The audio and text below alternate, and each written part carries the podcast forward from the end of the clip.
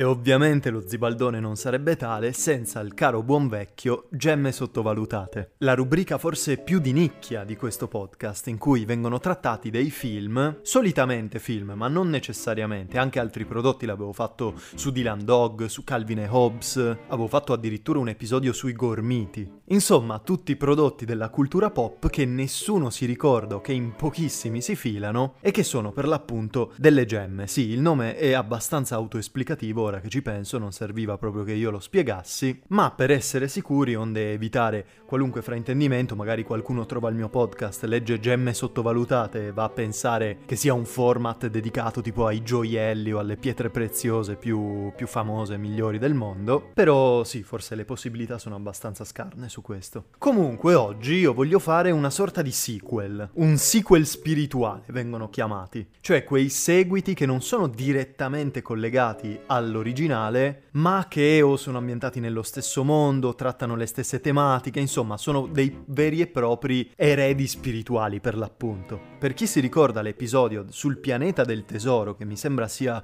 uno degli ultimi della prima stagione, sa già cosa aspettarsi un po' da questo qui, perché anche oggi io vi voglio parlare di un film d'animazione, uno stupendo capolavoro sia dal punto di vista narrativo sia dal punto di vista tecnico e soprattutto, come parleremo più avanti, dal punto di vista emotivo, che è Coda Fratello Orso. In tanti conoscono questo film, io ne sono sicuro, però in pochi se lo ricordano. È un film che ha fatto molto successo, quindi non è proprio sottovalutatissimo, però è sparito dalla circolazione. Io non capisco perché non ci siano più riferimenti, non ci sia più gente che ne parla. Boh, però secondo me non ha nulla da invidiare ai film più recenti della Disney, anzi a molti di quelli fa il culo a stelle e strisce. Cioè, obiettivamente, parliamoci chiaro, Frozen è una merda. no, vabbè, forse sono un po' troppo duro, però è veramente palloso, cantano in continuazione, non, è, non c'è nulla di originale. Boh, io preferisco centomila volte di più un Coda Fratello Orso o un Pianeta del Tesoro che mi fa provare emozioni senza l'ausilio di canzoni di Demi Lovato, però vabbè, mio parere personale, voi pensate un po' come cazzo vi pare. Guardatevi il vostro Olaf, come si chiama? Che io non ce l'ho fatta. Io la prima e unica volta che l'ho visto mi stavano cascando i coglioni a terra. Cioè, veramente a ogni minuto si mettono a cantare. Si fa male così sulla mano. Cominciano a cantare. Aia, la mano. Vabbè, bando alle ciance, parliamo di Coda Fratello Orso. Innanzitutto qualche informazione introduttiva proprio per inquadrare il film. Coda Fratello Orso è un film d'animazione, innanzitutto, come ho già detto, del 2003, quindi comincia a essere abbastanza datato, a quasi vent'anni. È un film, come ho già detto anche qui, della Disney, quindi rientra perfettamente tra i classici Disney, esattamente come Il pianeta del tesoro, ma sono un po' l'altra faccia, non so come dire, dei classici Disney, il lato oscuro della luna. Cioè tutti quei film che tecnicamente sono per l'appunto classici Disney, che però non in tanti si ricordano, addirittura neanche li considerano considerano tali, quando in realtà qualunque film d'animazione prodotto dalla Disney rientra automaticamente nella classifica, nella lista dei classici. Il titolo originale è Brother Bear, cioè letteralmente fratello orso. E qui si presenta già la prima particolarità, perché non so voi, ma secondo me questo è uno degli unici casi in cui il titolo in italiano è meglio di quello in inglese. Che poi alla fine non cambia nulla, ci aggiungi semplicemente Coda all'inizio. Però dato che Coda è senza dubbio il personaggio su cui puntavano di più perché è l'orsacchiotto carino, divertente, che fa le battute a cui tu ti affezioni immediatamente, pur non essendo strettamente il protagonista della storia, comunque è un po' il personaggio che è rimasto di più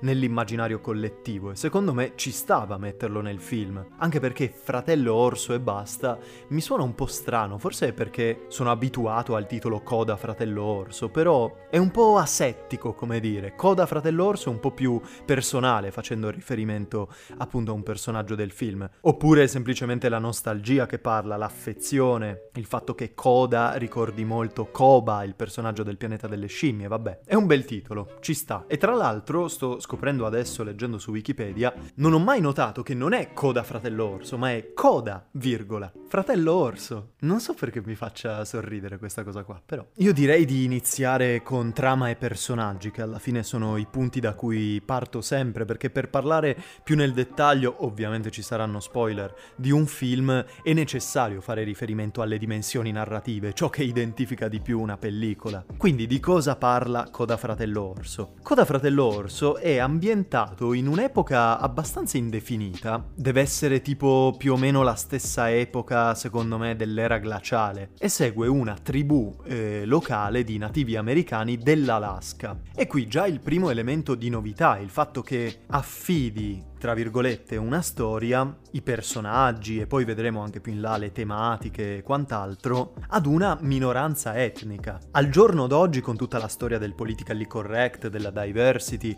è abbastanza frequente vedere una cosa del genere. Cioè, oggigiorno è molto più frequente vedere appunto film d'animazione ambientati all'interno di una comunità di qualche minoranza piuttosto che della più grande comunità bianca. E tra l'altro, anche a questo proposito, Coda Fratello è stato prodotto sì dalla Disney, ma anche dalla MGM, cioè la Metro Goldwyn Mayer, che mi sembra che sia lo studio di Rocky, se non sbaglio, della saga di Rocky, che comunque è affiliata con la Disney, ma quello su cui volevo porre l'attenzione è il fatto che è stato prodotto e sviluppato nella loro sede in Florida, che è la stessa sede che qualche anno prima aveva anche prodotto Mulan e Lilo e Stitch, che anche hanno una forte componente di diversity, appunto perché Mulan è cinese e Lilo e Stitch è ambientato, mi sembra, alle Hawaii, non vorrei sbagliare. Sì, ho appena controllato alle Hawaii, e che non sono un grande amante di Lilo e Stitch. Comunque niente, questo era semplicemente un easter egg per dire che se il film d'animazione prevede con persone con gli occhi anche solo vagamente a mandorla,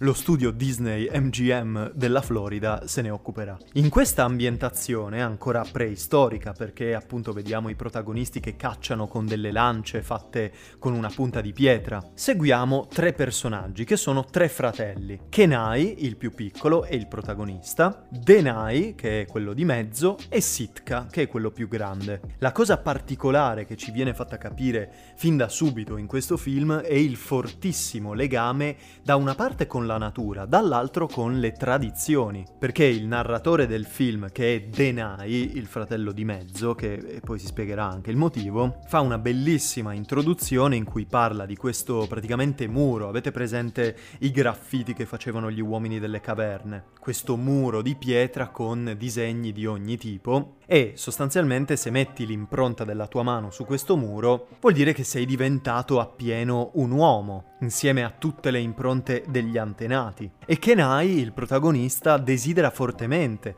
questa cosa qua, è un ragazzo che desidera più di ogni altra cosa diventare un uomo, diventare un adulto. Però questo sogno è contraddetto dalla sua indole personale, perché lo vediamo fin da subito essere estremamente giocherellone, un po' un pirla sostanzialmente, non ancora era pronto a passare all'età adulta. All'inizio dei film questi tre fratelli ricevono un totem ciascuno che rappresenta in un certo senso il loro animale guida, che poi in realtà fa riferimento ognuno a una certa divinità, perché a quanto pare io non la sapevo questa cosa, ma i nativi americani di quei posti avevano moltissimi dei e ciascuno personificato in un, in un animale, un po' come gli egizi. E quindi abbiamo Sitka, il più grande che riceve l'aquila, Denai che riceve il lupo, mentre Kenai riceve l'orso. Non mi ricordo i primi due a quale, a quale emozione, tra virgolette, fanno riferimento, ma l'orso è l'orso dell'amore. E Kenai detesta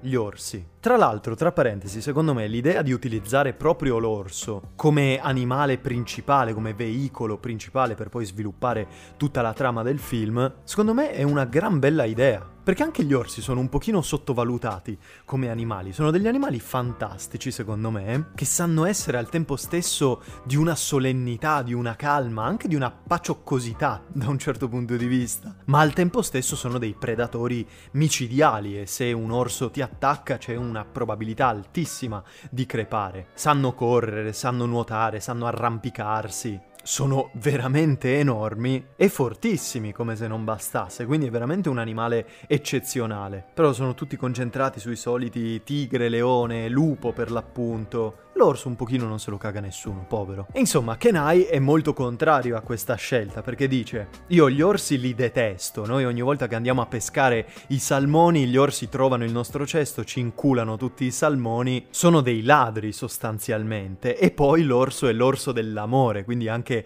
lì ci sono gli altri fratelli, no, non tutti e due, in realtà solo Denai, quello di mezzo che lo prende in giro, gli fa l'orso dell'amore, oh che carino. Dopo la cerimonia Kenai però trova, come ho anticipato poc'anzi, il cesto di salmoni che eh, l'orso gli ha rubato, cioè si è magnato tutti i salmoni, ha fatto a pezzi il, il cesto ed è colpa sua perché non aveva legato bene il cesto e l'orso l'ha trovato, Denai gli dà contro ovviamente e allora Kenai incazzato nero decide di andare a cercare l'orso per, per vendicarsi essenzialmente. E qui segue una scena veramente incredibile, la lotta con l'orso. Kenai che lancia tipo una pietra in faccia all'orso lo fa incazzare nero, i due fratelli Denai e Sitka che corrono in suo aiuto e l'intera sequenza della lotta con l'orso. Io vi racconto una piccola chicca a questo proposito. Io Coda Fratello Orso lo vidi per la prima volta al cinema nel 2003, quindi avevo 5 anni. Mi piacque tantissimo, ma c'è una cosa che mi è rimasta particolarmente impressa ancora oggi, cioè quanto questa scena mi ha traumatizzato. Evidentemente, stando al cinema, piccolo, con il volume altissimo, lo schermo grandissimo, poi la scena è gestita veramente bene, io me la sono rivista anche da, da più grande e madonna mette un'ansia pazzesca. Io da bambino vedendo questa scena è stata penso l'unica volta in cui mi sono così tanto cagato che mi sono girato verso mio nonno e sono andato a vedere il film con mio nonno e gli ho detto nonno paura paura! Fantastica! Ed è una delle scene non solo più belle ma anche più emotive del film. Perché sostanzialmente per eh, riuscire a salvare i suoi due fratelli minori Sitka il fratello maggiore decide di sacrificarsi ragazzi. Dato che si trovano su una specie di ghiacciaio, lui conficca la lancia sul ghiaccio facendolo rompere, facendo sprofondare l'iceberg e uccidendo in questo modo anche l'orso che stava andando verso i suoi fratelli. E questa scena, cioè il sacrificio di Sitka, è gestito di un bene a livello emotivo, è tutto un gioco di sguardi, non viene detta una parola, è molto movimentata anche la scena perché appunto si tratta pur sempre di una lotta e anche tutto ciò che viene dopo, cioè Kenai e Denai che cercano Sitka, o meglio, Kenai che è quello più piccolo che lo cerca, urla, nuota in mezzo all'acqua e ai ghiacci per trovare il suo corpo, e Denai invece che trova il totem di Sitka con l'aquila e si, si ferma, si siede rassegnato con questa espressione tutta cupa perché ha capito che Sitka è morto. Poi tutta la parte dopo de, del rito che fanno alla tribù per onorare la morte del fratello, mamma mia, cioè ti, mi, mi, sta venendo da emozionarmi solo parlandone. Fuori di sé dalla rabbia, dato che il, l'orso è sopravvissuto, Kenai decide di andare a cercarlo ancora una volta per trovare vendetta e uccidere l'orso che ha non proprio ucciso ma che ha portato alla morte il fratello. Riesce a trovarlo, insomma, alla fine di questo scontro micidiale, Kenai riesce a uccidere l'orso, ma succede una cosa particolare. Dato che si trovano in cima a una grandissima roccia e già prima nel film all'inizio si era parlato dell'aurora boreale che evidentemente in Alaska va moltissimo e che deve essere tra l'altro da vedere dal vivo un vero e proprio spettacolo perché evidentemente quella tribù ritiene che l'aurora boreale sia una sorta di manifestazione divina, è un segno degli dei. C'è una scena stupenda in cui dopo l'uccisione dell'orso Kenai viene sopraffatto da questa aurora boreale stupenda da questi spiriti degli antichi che, udite udite, lo trasformano in un orso. Cosa succede però? Che proprio in quel momento arriva Denai, che aveva prima cercato di dissuadere Kenai dal cercare l'orso, però vedendo il fratello più piccolo andare ha deciso di seguirlo, e vedendo un orso che in realtà è Kenai trasformato, e i brandelli della sua pelliccia, che in seguito alla trasformazione si è ovviamente distrutta, pensa che quello sia l'orso che ha ucciso Sitka e che adesso ha ucciso anche l'altro suo fratello. Quindi Denai va proprio fuori di testa e a quel punto comincia la trama vera e propria, quindi Kenai che cerca di scappare da Denai e allo stesso tempo trovare un modo per eh, tornare umano e abbandonare le vesti dell'orso che tanto odia lui, tra l'altro, mentre parallelamente suo fratello gli dà la caccia per ucciderlo non sapendo che è lui. A un certo punto Kenai incontra Koda, che è questo cucciolo di orso molto simpatico come ve l'ho descritto prima, molto spigliato, divertente, un po' anche lui giocherellone, anche bello tra l'altro questo parallelismo che noto solo adesso che ne sto parlando ad alta voce, che non, non l'avevo mai collegato, che Koda è praticamente la versione di Kenai prima di tutti questi eventi. Vi ho detto che all'inizio lui era un ragazzo molto allegro, molto gioviale, spensierato e che deve ancora crescere. Kenai è cresciuto in seguito alla morte di Sitka da un punto di vista negativo, mi verrebbe da dire, cioè ha conosciuto dei sentimenti sì adulti,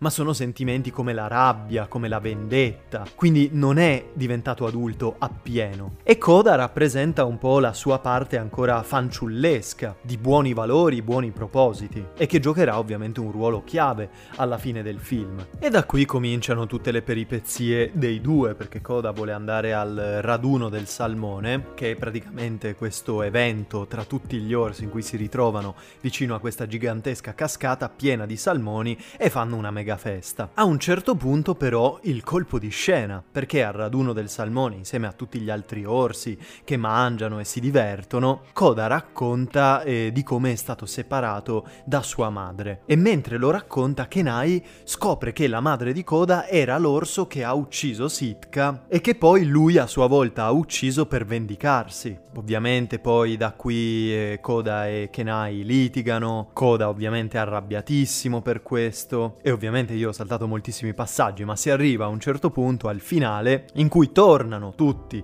sulla cima della montagna e tutte le trame e sottotrame trovano una conclusione, cioè Kenai riesce a far sì che lo spirito di Sitka, personificato nell'acqua, dell'aquila lo faccia tornare umano, c'è una lotta con Denai prima che lui diventi umano, che poi appena lui torna umano Denai scopre che quell'orso era suo fratello, bla bla bla. Koda si eh, ritrova con lo spirito della madre, una scena molto toccante, e Kenai, eh, avendo imparato da quello che è successo, volendo rimediare perché ormai vuole bene a Koda e si è affezionato moltissimo a lui, decide di tornare orso per potersi occupare di lui, per potergli stare dietro ed essere quella figura genitoriale che purtroppo, senza sapere, lui stesso ha strappato al piccolo Coda. E la scena finale, una scena bellissima, è la celebrazione, proprio la festa della tribù in cui Kenai appunto fa, compie il passaggio al 100% da bambino a adulto, da giovane ad adulto e sotto forma d'orso gli fanno mettere eh, la sua impronta sul muro degli antenati esattamente come lui aveva sempre sognato ed è bellissimo vedere questa quest'orma, questa impronta di una zampa d'orso in mezzo a tutte queste impronte invece umane. Un bellissimo messaggio di, di accettazione, di riappacificazione. E come ho detto, alla fine eh, si scopre che il narratore del film in realtà era Denai, che dato che gli è stato dato il lupo che simboleggia la saggezza, adesso l'ho appena visto su Wikipedia, per questo ve lo so dire, succede a Tanana, che è praticamente la, la sciamana del villaggio, che mi sono dimenticato di menzionare prima, ma in realtà è un personaggio molto importante, perché fin da subito capisce che Kenai si è trasformato in orso, gli dice cosa deve fare, insomma, è un personaggio chiave in più punti del film. Denai da anziano succede a lei, diventa lo sciamano del villaggio e tutta questa storia alla fine si scopre essere il suo racconto ai discendenti, ai giovani del villaggio. E ok, questa era la trama del film. Adesso analizziamolo un pochino più a fondo, in maniera un po' più approfondita. Cosa ho adorato di questo film? Quali sono le caratteristiche che lo fanno rientrare a tutti gli effetti fra le gemme sottovalutate? Beh, innanzitutto, e qui sembrerò apparentemente contraddittorio, perché è la stessa cosa di cui mi sono lamentato per Frozen prima, però le canzoni. La cosa che io non sopportavo di Frozen è che era un musical a tutti gli effetti e veramente cantano dall'inizio alla fine. Sì, le canzoni sono anche simpatiche, sì, a livello visivo è molto bello da vedere, però porca miseria, veramente, qualunque cosa succeda in quel film c'è una canzone. Qui invece sono gestite meglio, cioè sì, ce ne sono di canzoni, sì, sono cantate dai personaggi in pieno stile Disney, ma non ti dà mai fastidio e soprattutto la musica e appunto la canzone non viene mai utilizzata come strumento di trama, non so come dire. I passaggi importanti della trama, gli eventi clou o comunque le scene anche più drammatiche con più pathos, che insomma dovevano essere gestite in maniera molto più seria, sono gestite ovviamente senza l'ausilio della componente di musical. Però ogni tanto ci sono delle canzoni qua e là che saltano fuori e che sono molto molto belle. Io penso per esempio alla canzone del raduno del salmone, che forse è quella che è rimasta più impressa anche al pubblico più giovane, in cui questi orsi cantano mentre appunto fanno festa e parlano di come loro sono una grande famiglia. Ecco, il tema della fratellanza è molto forte in questo film, poi ci torneremo anche tra poco. Oppure la canzone di Phil Collins, stupenda, On My Way, che in italiano l'hanno tradotto come Il mio cammino, se non sbaglio, che è una di quelle canzoni come Send Me On My Way, che tra l'altro noto solo adesso che ha anche questa On My Way nel titolo, che è quella dell'era glaciale, per questo molti la conosceranno, sono quelle canzoni che quando le ascolti ti viene voglia di passeggiare, no? Di farti un giro, tipo camminare per un sentiero di montagna così allegro e spensierato con questa musica di sottofondo. Oppure ogni tanto, completamente a caso, non chiedetemi come, ma è semplicemente il mio cervello che è come in Inside Out, no? Ogni tanto piglia dei ricordi completamente random della mia vita e li rispedisce al cervello per fare uno scherzo. Ecco, uno di questi ricordi che ogni tanto ciccia fuori è la canzone degli spiriti degli antichi eroi che c'è all'inizio di Coda Fratello Orso, che è forse la canzone più epica di tutte perché è tutta corale, poi ci sono un sacco di strumenti che mi sembra anche di aver letto che la produzione ha chiesto proprio espressamente a Phil Collins di utilizzare utilizzare degli strumenti musicali un po' più rudimentali, proprio per, per tentare di riprodurre appunto il suono e la musicalità che probabilmente un tempo avevano queste tribù. E questa canzone è tutta con i tamburi, come vi ho detto è corale, quindi ci sono tante voci, il testo è bellissimo e ogni tanto così io sono tranquillo a farmi i cazzi miei al computer e nella mia testa parte Oh spiriti degli antichi eroi. E vabbè, le canzoni sono stupende, questo l'abbiamo appurato. La prossima caratteristica di cui volevo parlare l'ho già accennata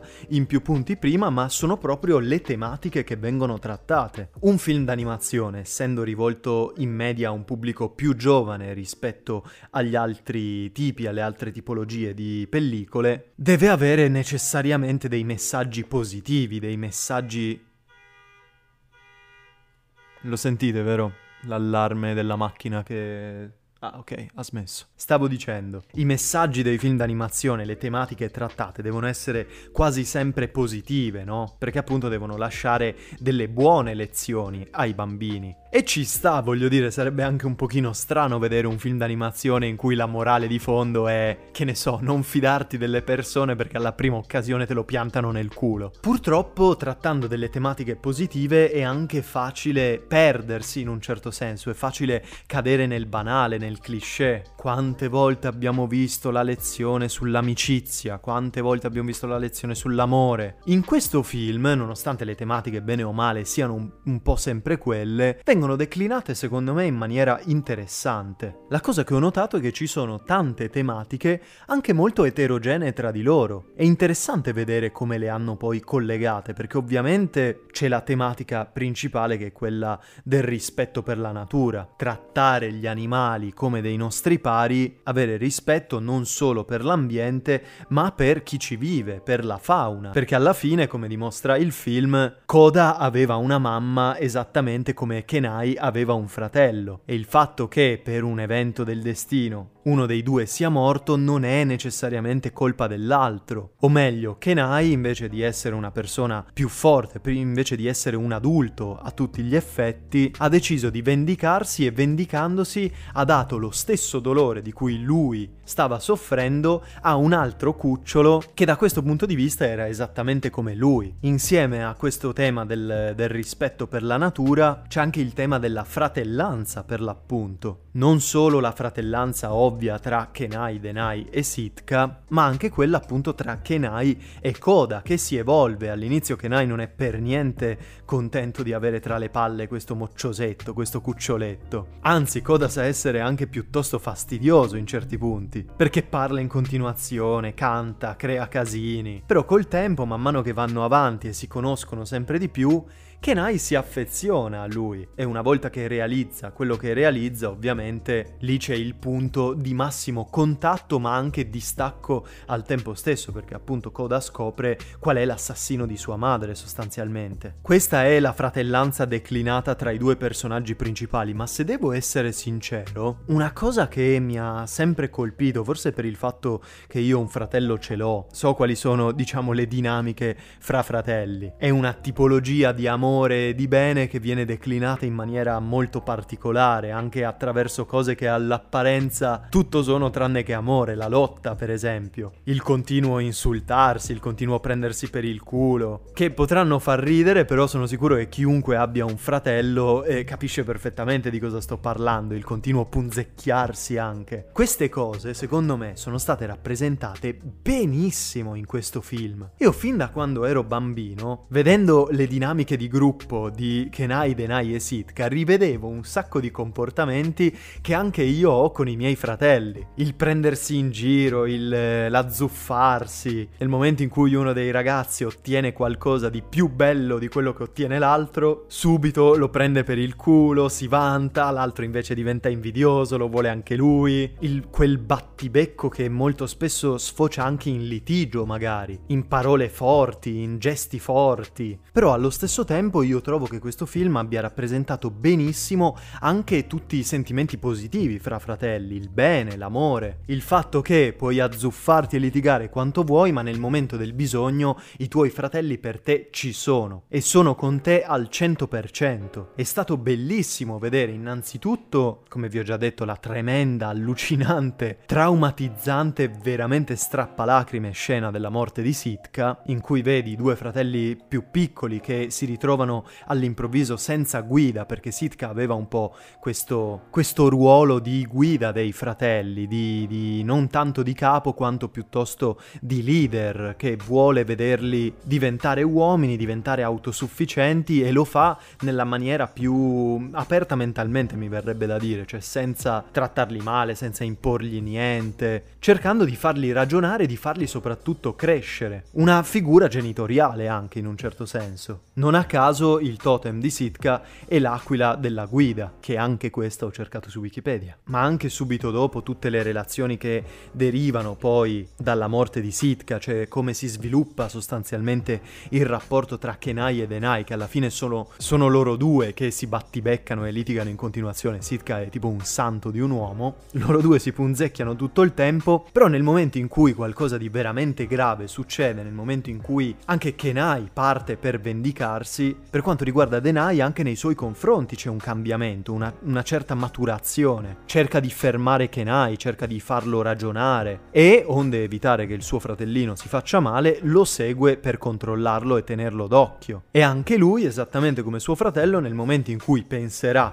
che il fratello è morto, cercherà di vendicarsi. Il lupo della saggezza perde momentaneamente il suo senno perché? Per la rabbia, per il desiderio di vendetta, questo certo ma alla base di questi sentimenti c'è l'amore per i fratelli. E quindi il tema della fratellanza è trattato, secondo me, con un sacco di sfumature bellissime, che appunto potranno non essere la cosa più originale del mondo, ma io fin da bambino ho ammirato quanto efficacemente siano riusciti a riprodurre delle dinamiche di questo tipo. Queste due tematiche, cioè da un lato il rispetto della natura, dall'altro il eh, sentimento di fratellanza, sono due elementi fondamentali che una volta combinati ci ci danno la vera tematica di questo, di questo film, che è sostanzialmente niente più, niente meno che l'empatia, il proverbiale mettersi nei panni di qualcun altro. In questo caso letteralmente, perché Kenai diventa di fatto un orso. Cioè Kenai detesta gli orsi per un motivo o per l'altro, che siano i salmoni o che sia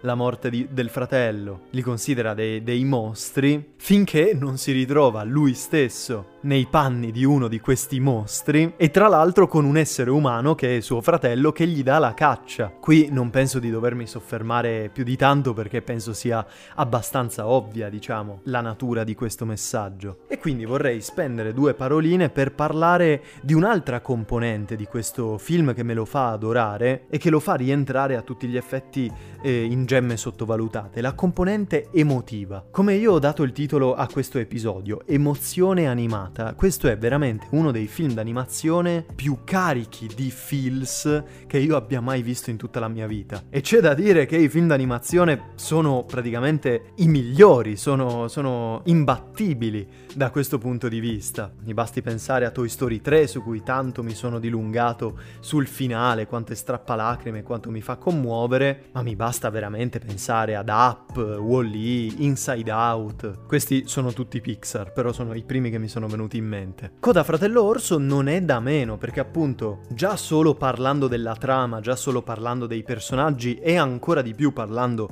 delle tematiche, emerge quanto le emozioni siano una componente mente fondamentale di questo film. Sono la chiave per leggere i personaggi, per leggere la loro evoluzione nel corso del, degli eventi, nel corso della trama, quanto queste emozioni possano far eh, prendere una decisione piuttosto che un'altra e quindi indirizzare anche la trama di questo film. Come si passi da un'emozione negativa, come può essere per l'appunto la rabbia, la sete di vendetta, a delle emozioni positive come l'empatia e la fratellanza, in maniera molto graduale nel corso di tutto il film, che appunto rappresenta probabilmente il lato più, più ammirevole ecco, di questa pellicola, una delle caratteristiche che più ho apprezzato e che me l'hanno fatto veramente portare nel cuore per tutti questi anni. In conclusione, perché penso di aver detto più o meno tutto quello che c'era da dire, vorrei un attimo fare una cosa simile a quello che avevo fatto per il pianeta del tesoro, cioè analizzare un po' il lato oggettivo, la ricezione oggettiva